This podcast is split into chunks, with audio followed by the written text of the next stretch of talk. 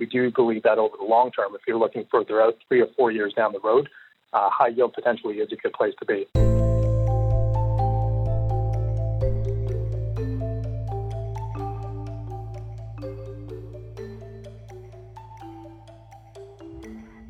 Welcome to Views from the Desk, a special edition of the BMO ETFs podcast.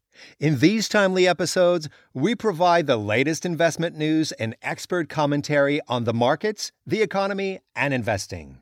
Brought to you by BMO Global Asset Management. We are mere days away from the U.S. election, and the big question is how do you help your clients sail through the rough waters? In this episode, our experts Mark Raes, Alfred Lee, and Chris Heakes chart a course for the sea of volatility on the horizon with actionable solutions to protect client portfolios, including defensive trades, higher yielding ETFs, and guided portfolio strategies. Before we hear from our experts, please consider subscribing to Views from the Desk on your preferred podcast platform. And for many more ETF insights and resources, visit the Canadian ETF dashboard at bmoetfs.ca. Hello, and welcome to the BMO Global Asset Management weekly ETF Insight Call uh, for advisors. We're joined today by Alfred Lee and Chris Heakes, both PMs on our ETF desk. I'm your host, Mark Raes, the head of product for BMO GAM Canada, covering ETFs and funds.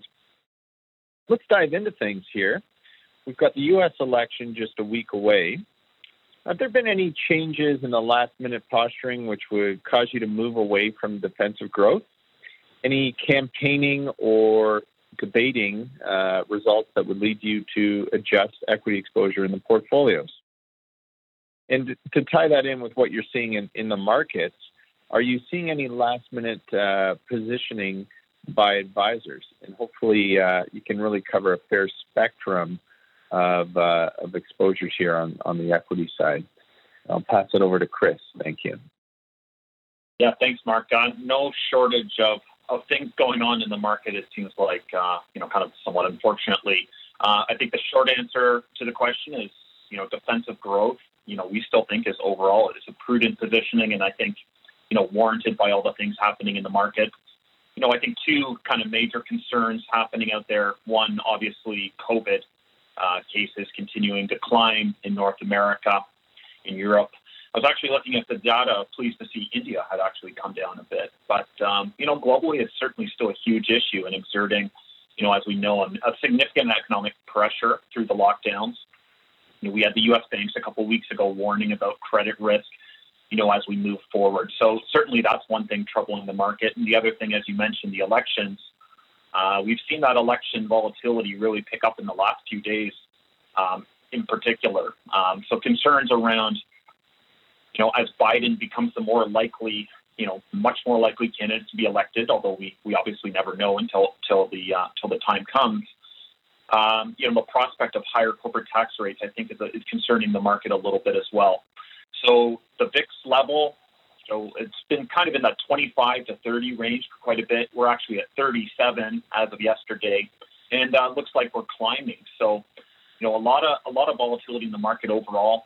I think you still look at the S and P uh, in the U.S. at 3,400. Um, it's not. I wouldn't say it's fully fully valued, but I, I also wouldn't say it's, it's certainly not cheap either. So, given all the kind of you know the, the overall backdrop to equities right now, you know, I don't think this is a market you go you you go headlong into. Um, I think obviously investors need to maintain equity exposure. You know, generally speaking, you know, as, as Warren Buffett says, be, you know, don't don't don't be fearful. Um, these types of markets, you want to keep that exposure, but I think having a defensive tilt uh, is certainly warranted. Um, you know, kind of looking at those those factors, you know, ETFs and how, how those have performed you know, again, in terms of how do you achieve that defensive growth, and you know, as you know, we've been talking about quality exposure. You know, and again, quality looks for companies with high profitability, companies with low debt, and consistent earning streams. You know, tends to get into overweights of, tech and healthcare in the U.S. in, in recent years and globally. So quality is first and foremost, and, and we've identified really been outperforming um, in good markets and bad. So in those both bull and bear environments. Uh, so quality, you know, I think it's that that one where you continue to stick with the winning winning approach. You know, and, and looking at that kind of factor overview of where we're at, you know, quality is giving you a five percent outperformance year to date versus the S and P 500. Um, and then looking kind of on a more recent um, more recent level since since September. You know, I think September is when we really started to see the market wobble. Recovered somewhat, and then now again in the last few days starting to wobble again. You know, quality is giving you essentially inline performance uh, to the beta, kind of on a recent level. We remember in the COVID, you know, sell down of March, quality also gave you actually significant outperformance there. So, you know, in a factor overview, I think that's that's still a winner there. You know, the other dynamics that we're seeing right now, you know, particularly in the last kind of three, four days, um, that reopening trade, you know, is is, is certainly weakening, um, somewhat buckling a bit under under this um, increase in volatility. So um, generally, what we'll see is value ETFs will underperform, and dividends will also underperform um, with that connection to value. So we've seen that in the last couple of days. Um, so those are, I think, certainly some things to keep an eye on. You know, low volatility, actually, the outperformance in September, so from September to now, last couple months, um, outperforming the index by 3%. So that's nice to see. Obviously, low vol, you know, we, we moved a bit away from low vol, um, you know, as we're in a cyclical kind of recovery coming off that March low. But now low vol's starting to show up again as, as a very valuable um, component of a portfolio. So um, again, um, that would be the most defensive, you know, component of a defensive growth. But mixing that quality in the low vol, certainly having benefits for for investors right now. I think you know overall we, um, you know, what we've been taking away from the campaigning and the debating. I think our first takeaway, going back a few weeks, we were on the call, myself and Alfred, and, and, and uh, we were talking about it. You know, my takeaway back then was, you know, the only thing I could really take away was more volatility. Um, you know, and that looks like it's kind of playing out. Um, again, with the VIX increasing, those two big concerns of, of COVID and just general political concerns um, definitely playing a role. So that's kind of, I think, overall. I mean, on the positive side, because um, I don't want to be super negative, uh, it might sound a little negative today, but you know, on the positive side, I think there are a couple of good catalysts in the market. You know, I think that election, obviously, there's the ability for that election volatility to somewhat compress next week. Um, you know, hope that we get you know a clear winner and it won't be contested. We you know we note that the contested election is likely going to pull out that volatility and uncertainty even further. Um, but there's a strong likelihood that you know Biden is going to going to win on election night, just given the polling numbers. So um, that's going to be you know we can debate the impact of the tax hikes, but I think the certainty of the election outcome would be welcomed by investors. And then what's going to follow from there is the stimulus package. And I think the market has not liked the lack of being able to agree on the stimulus package, but that ability to get that done, that's going to be a positive, positive catalyst for equities. But, you know, I think overall weighing everything, you know, in, in this kind of a long answer, but, you know, defensive growth, I think is still the place to be. So, you know, what that means for us is in the U.S., probably the quality two thirds, low vol one third, ZUQ, ZLU. You know, in Canada, having a, a, that good mix of low volatility ZLB and the broad beta ZCN. And then in you know in Europe we didn't talk a lot about Europe, but but again having that mix of quality low vol in the market, so like a ZEQ, ZLD, ZEA, or ZDM. So a few tickers there to to think about. And um, you know, and, and then last but not least, just in terms of that advisor flows, wanted to, to touch on that aspect of the question. Um, you know, it's been interesting. So the last week, and, and then Alfred's going to get into it in, in great depth, I think, shortly. But you know, the last week, certainly flows have gone to the fixed income side. So you know, I think the concerns around equities have have certainly heightened, and advisors, you know, net net are are minding their asset allocation, and I think that's that's definitely always an important thing to do. You know, asset allocation drives 90% of returns, as as we famously say. So um, those flows have gone to aggregate bonds. They've gone to short-term kind of investment grade exposure. On the equity side, we've seen where we have seen flows have been away from the U.S.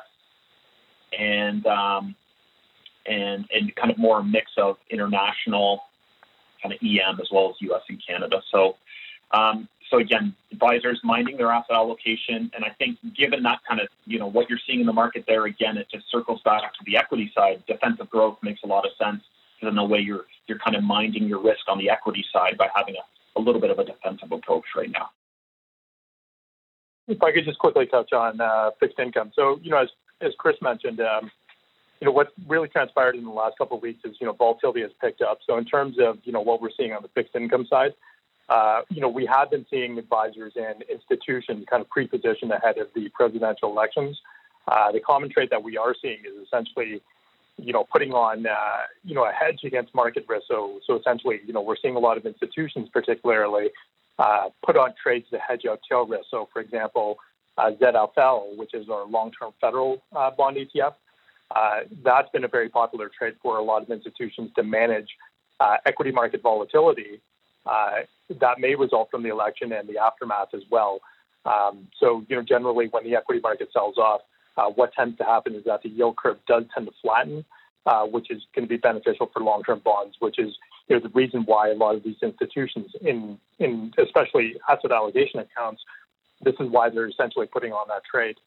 Um, but on the retail side, what we've been seeing is that a lot of advisors have been moving to cash or cash-like positions, so ZST, uh, which is our ultra short-term bond ETF. That's been very popular because I think you know what advisors are effectively doing right now is that they're moving the cash, um, so moving to the sidelines uh, ahead of next week, and then keeping some dry powder on hand uh, to take advantage of any opportunities that may arise uh, from the in you know in the aftermath of the elections. But you know one one trait that I did want to note is that I think if you are a risk taker, and Chris you know mentioned a good point that you know it's not you know you don't know the results until the results are come out. But I think you know if you look at high yield, um, it potentially may be a good place to be because if you look at you know CDX spreads since the middle of September. Uh, they've widened 50 to 55 basis points, meaning meaning that you know, Biden victory is probably largely priced in already. Um, so I, I, do think that if Trump is able to pull off, you know, that long shot victory, um, and you never know because you know there is, you know, potentially a, a, um, a silent majority out there uh, that hasn't expressed their vote. Um, so if he is able to pull that off, I do think that high yield, you know, spreads can can uh, quickly compress, um, you know, rather quickly, making you know ETFs like ZHY, which is our high yield ETF, uh, potentially a good trade. And, and ZJK, which is the unhedged version, uh, I think is a good trade if Trump is able to pull off that victory. Um, so over the short term, we, we do believe you know high yield potentially is a good uh, potential ta- tactical trade, but over the long term, uh, as we mentioned back in uh, February or March on the podcast, uh, we do believe that over the long term, if you're looking further out, three or four years down the road, high yield potentially is a good place to be.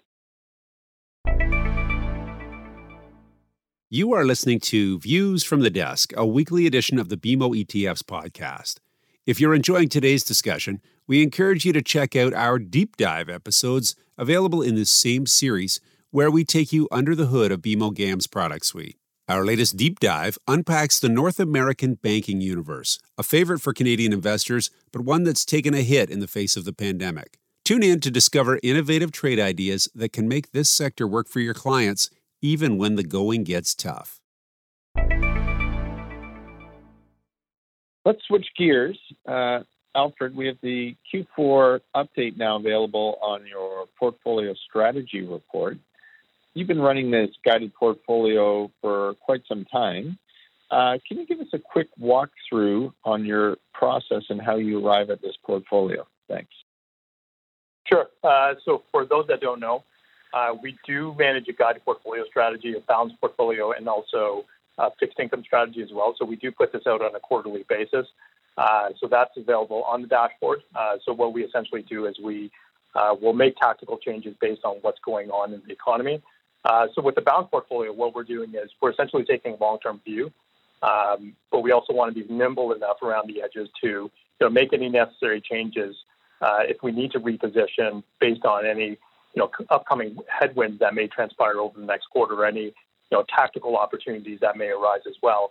Uh, but at the gist of it, I would say, you know, at the core, uh, the premise of what we're doing is that we're considering, you know, a traditional 60 40 portfolio. We would consider that, you know, largely in, inadequate for today's environment. So, you know, we believe that a properly constructed, constructed balanced portfolio um, that is well diversified needs exposure to, you know, what we call you know, non-correlated assets or what we call uh, hybrid assets. So that would be anything from you know high yield uh, emerging market debt, preferred shares, golds, tips, you know, anything that doesn't fit under that traditional uh, equity or bond bucket. Uh, so the baseline, you know, the starting point of our portfolio is essentially what we call, you know, 55, 35, 10 model. So 55% dedicated to equities, uh, 35% to bonds, and then 10% to uh, hybrids. So uh, when we're putting together the portfolio, we are, you know, taking a holistic view, uh, meaning that, you know, when we are building the portfolio, um, if we're, you know, putting something into the portfolio, we have to consider the value add to the overall strategy. And similarly, if we're taking something out, does it create a gap? And if it does create a gap, how do we backfill that gap as well? Uh, so when we're putting together the portfolio, we're essentially looking for uh, you know three principles or three tenets. Uh, one is to generate yield, and as we all know, you know in, in you know in recent years, as we've been in a low rate environment, generating yield has become increasingly difficult. Uh, the second principle is providing defensive growth, and you know Chris touched upon this point. Uh, I think you know, defensive growth is very important because I think if you look at uh, the overall demographics, people are living longer. Uh, also, a lot of investors want to pass down assets to the next generation as well. Uh, so, meaning that even in you know the most defensive portfolios, you probably need you know def- uh, you know some element of defensive growth equities in order to slow down that burn rate in the portfolio.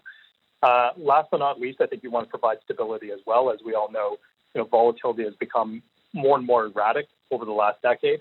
Um, as information flows to the market, you know, quicker and quicker, uh, you know, volatility arises, you know, that much that much faster even compared to even five years ago. Um, so overall, you know, in terms of the model, we essentially are taking, you know, a top-down approach uh, when we're allocating to each of the three buckets of equities, bonds, and hybrids. Um, we're looking at you know, how they perform relative to each other and at the same time, how do they address you know the three principles that I mentioned as well? So uh, within each of the asset classes, we are taking you know longer term uh, view on relative strength. Uh, so you know taking Canadian equities as an example, if you look at the long term performance of you know low volatility equities, uh, so say uh, our low volatility Canadian equity ETF ZLB. Uh, when you compare it to the TSX, it's handedly outperformed the TSX to uh, you know, since 2008. So, uh, you know, overall, we do incorporate uh, qualitative views from our uh, multi-asset team. Uh, we also take in our own qualitative views as well. Uh, so, for example, we want to, you know, we want to ask ourselves, you know, whether these trends are sustainable over the long term. So, you know, looking at ZLB or staying on the topic of ZLB, you know, if you look at the long-term demographics within Canada, uh, the bulk of the population is, you know, baby boomers, uh, who are you know in retirement or nearing retirement. The next biggest cohort is Generation X, and collectively, I think they manage or they they own you know 60 to 70 percent of the investable assets. So over the long term, we do believe that, that there's going to be you know wide scale de-risking of portfolios. Uh, so over the next decade, we, we think that's going to be favorable for you know, low volatility in general, especially in Canada. Um, so that's what we do for uh, each of the asset classes, while, while also considering you know, how they fit uh, relative to the overall portfolio, um, while addressing, you know, the three principles that we talked about as well. Um, around the peripheral, so this is, you know, largely a core satellite portfolio. Um, you know, when we look at the smaller tactical positions, let's call that, you know, three to five percent of the portfolio. Um, those are more based on opportunities. So we look at things like valuations, uh, potential dislocations in the market, and then also uh, macroeconomic trends as well. Great. Thanks for that uh, overview, Alfred. Now let's let's talk about uh, the results, the portfolio itself. Uh, what tilts are you making within uh, the, the guided portfolio? For example, when I take a quick look, I see Canada and both Canadian and U.S. banks being well represented, um, and preferred shares representing the non-traditional or hybrid uh, section of the portfolio that you mentioned. Can you comment on some of the bets that you're making in the portfolio? Thank you. Sure. Um, so, you know, if you look at the guided portfolio right now, um, overall, 43% of it is allocated to Canada. So, you know, a good portion of that, I would note, is coming from fixed income, however. So, uh, you know, when we are looking at fixed income, uh, the core of our allocation does tend to be aggregate bond ETFs, such as, you know, ZAG or uh, the discount bond equivalent, ZDB. Um, the reason why is because over the long term, it's, it's very hard to beat you know your aggregate bond index, um, and that's why you know it makes up a good core position in in our fixed income allocation. Uh, when you look at the equity component in our portfolio, uh, we are overweight the U.S. and we have been for quite some time. And again, this goes back to you know the relative strength of U.S. equities over um, Canadian equities over the long term. So if you look at the performance of you know, the S&P 500 versus uh, the TSX since the market bottom in 2009, uh, U.S. equities have you know outperformed uh, Canadian equities by a factor of you know close to two and a half times. Um, also, you know, going back to you know looking at things from a qualitative approach, if you look at the U.S. economy overall, uh, it's much more robust and much more diversified than the Canadian uh, than the Canadian economy. So we do believe that over the long term, um, you know, it is possible that the U.S. economy, with that long-term outperformance, is definitely uh, sustainable. And overall, I think if you look at the composition of the U.S. equity market, uh, you have exposure to things like technology, uh, a lot of blue chip names as well, a lot of just a lot of exposures that we don't have up here in Canada. And you know, speaking on technology in particular, that's going to that's going to drive a lot of the future growth over the next decade, uh, even next two decades. And when you look at uh, the Canadian economy, I would say overall, uh, the composition is largely energy um, and then commodities in general. Uh, that's pretty much I would consider, you know, a lot of, you know, it pretty much makes up the older economy. Uh, so we do believe that, you know, that long-term outperformance in U.S. equities is definitely sustainable. Uh, in terms of banks, uh, you did mention banks. Canadian banks, that's more of a tactical play. Um, so if you look at the valuations in Canadian banks right now, uh, the current PE ratio of banks as a group, I think, is about you know 11 to 12 times earnings. Uh, the TSX right now is roughly about 25 times earnings. Uh, so banks on a whole is you know very attractively valued at this point, and you know as we all know as Canadian investors, uh, Canadian banks play a very central role in terms of the Canadian economy as well. Um, but just going back to your question on you know tilt towards uh, a balanced portfolio, I think you know, overall, if you look at a traditional 60-40 portfolio, uh, the yields in the fixed income market have been, you know, very compressed over the last 10 years. Uh, since coronavirus broke out in February, and February, March, uh, yields have become even more compressed as well. So, uh, you know, looking at the yield to maturity of the uh, FTSE TMX universe, it's roughly about, um, I think, about roughly 1.2% right now. So that means you know, the rest of your portfolio has to make up for that yield shortfall. Um, so that's why you know, we have tilt towards things like uh, covered call strategies, uh, you know, which essentially allows investors to, you know, extract more yield out of equities.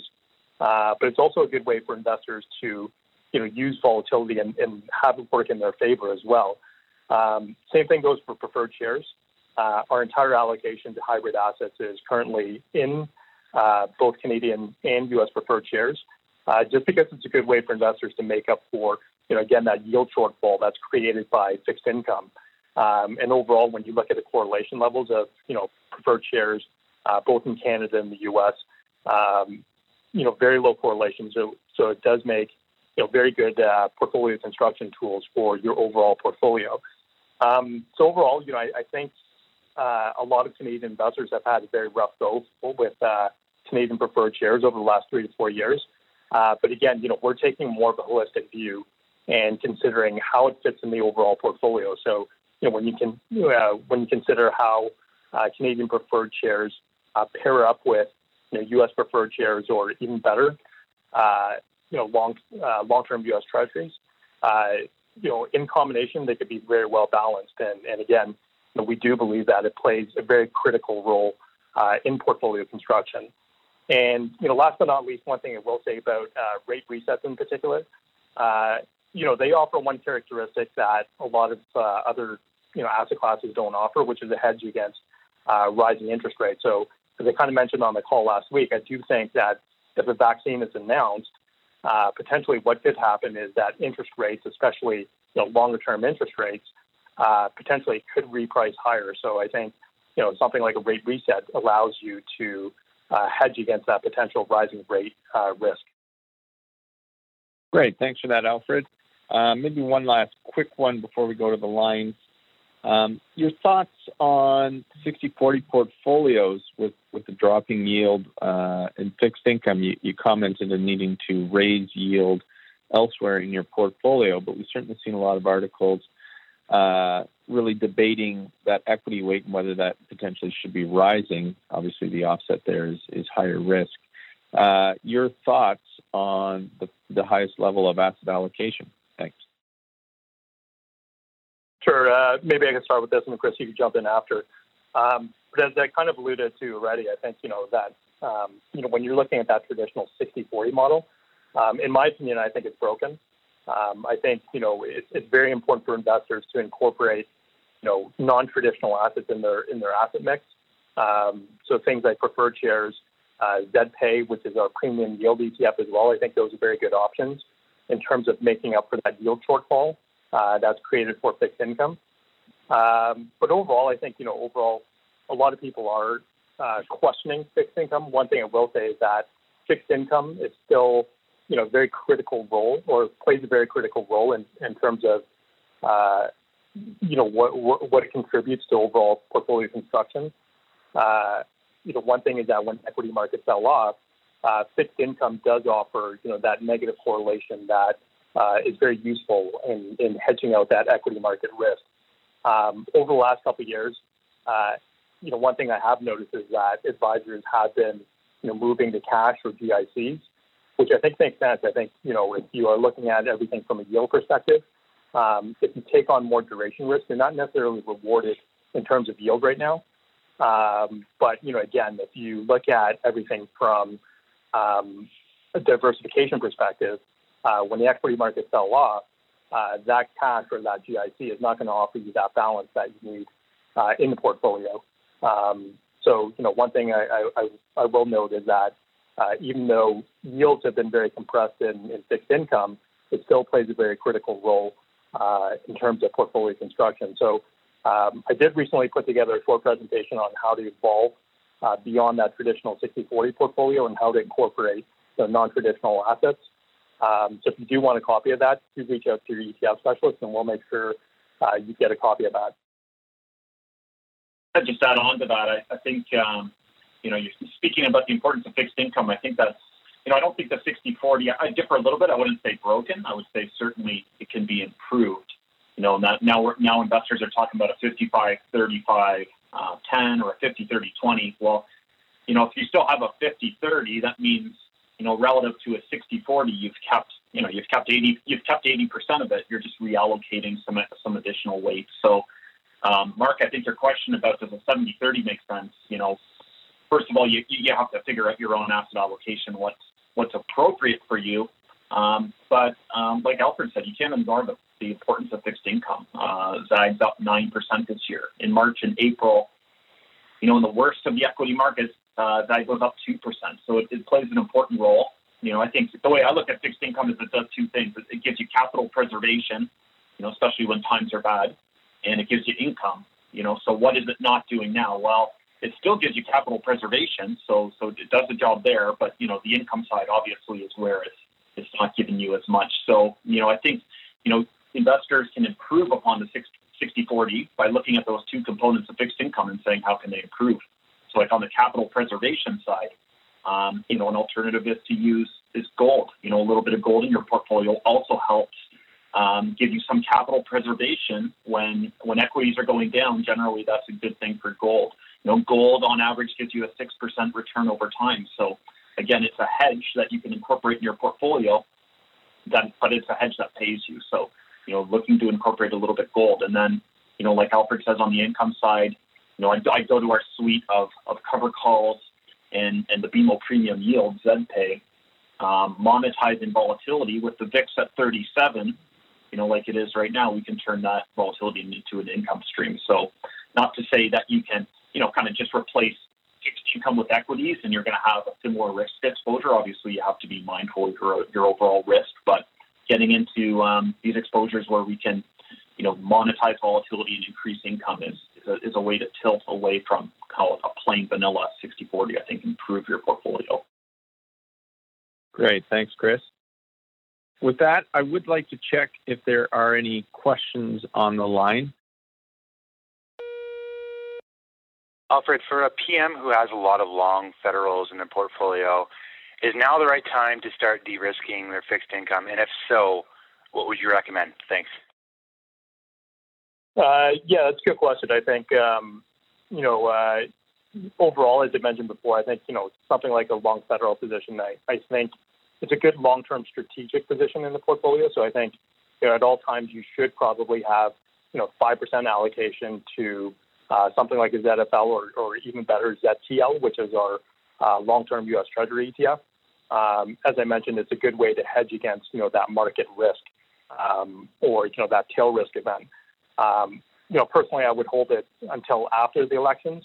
Um, you know, as we mentioned at the top of the call, um, because of the elections and you know the potential aftermath, if it is a contested uh, election, um, you potentially could have volatility in the market. So it's a good way to hedge out that uh, equity market volatility. But as a tactical position, so if you're looking at the trade independently, um, you know, my concern would be that, as I as I kind of alluded to already, um, if we do get a vaccine introduced, um, you know, you, you could potentially get, you know, the yield curve, yield curve uh, steepen uh, beyond the three-year mark.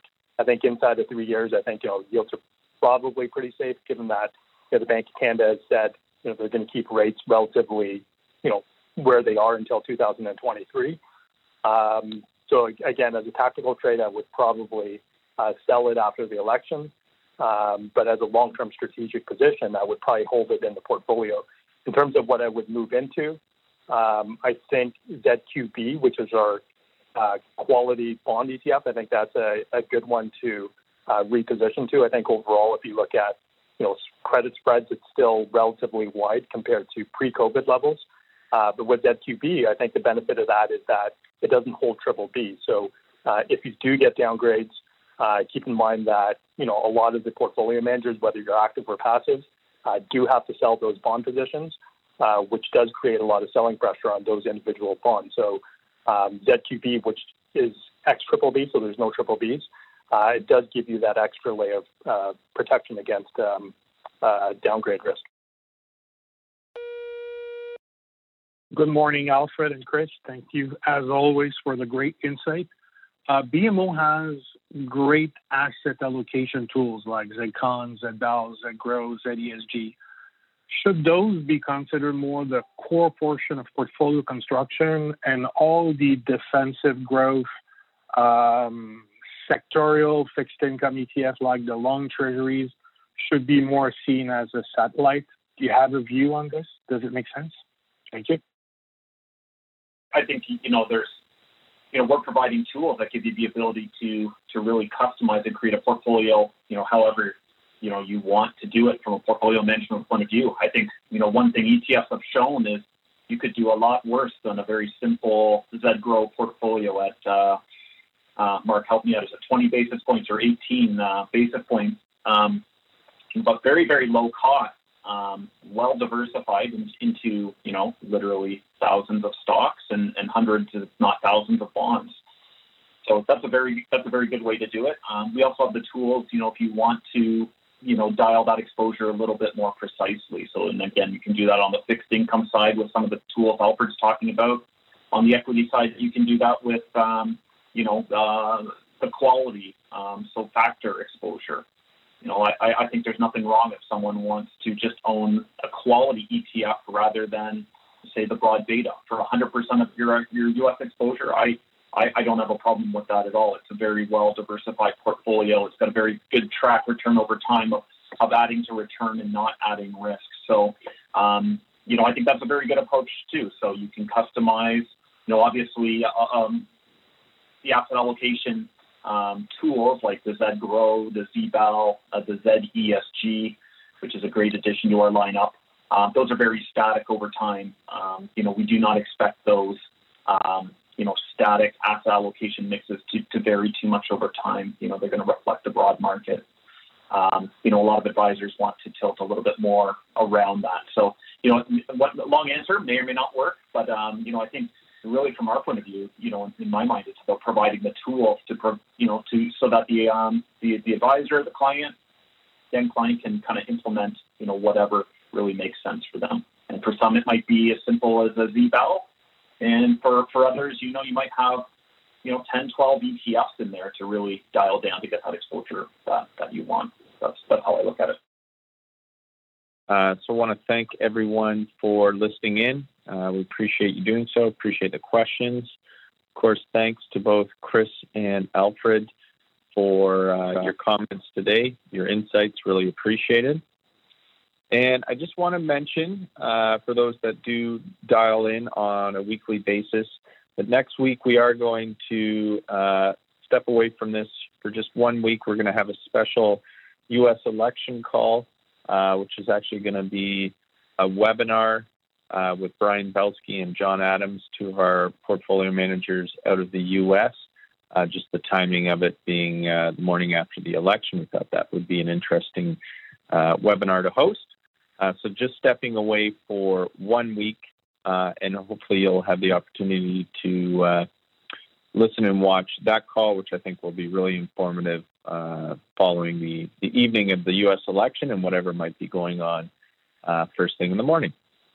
So with that, just want to say thank you again to everyone for listening in, and have a great day.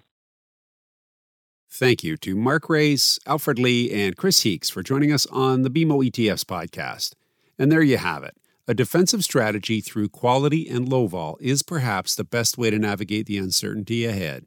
Other clients may prefer ZPay or ZHY, two ETFs designed to earn higher income even when there's market turbulence. For more information about the ETFs discussed in this podcast, contact your regional BMO ETF specialist or visit the Canadian ETF dashboard at bmoetfs.ca. If you enjoyed today's episode, we encourage you to subscribe. And if you have any questions you'd like addressed in future episodes, please send them to Andrew Vachon, A-N-D-R-E-W dot V-A-C-H-O-N at BMO.com. Thanks again for listening. See you next time. The viewpoints expressed by the portfolio manager represent their assessment of the markets at the time of publication. Those views are subject to change without notice at any time without any kind of notice. The information contained herein is not and should not be construed as investment, tax, or legal advice to any party. Investment should be evaluated relative to the individual's investment objectives, and professional advice should be obtained with respect to any circumstance. Any statements that necessarily depend on future events may be a forward looking statement.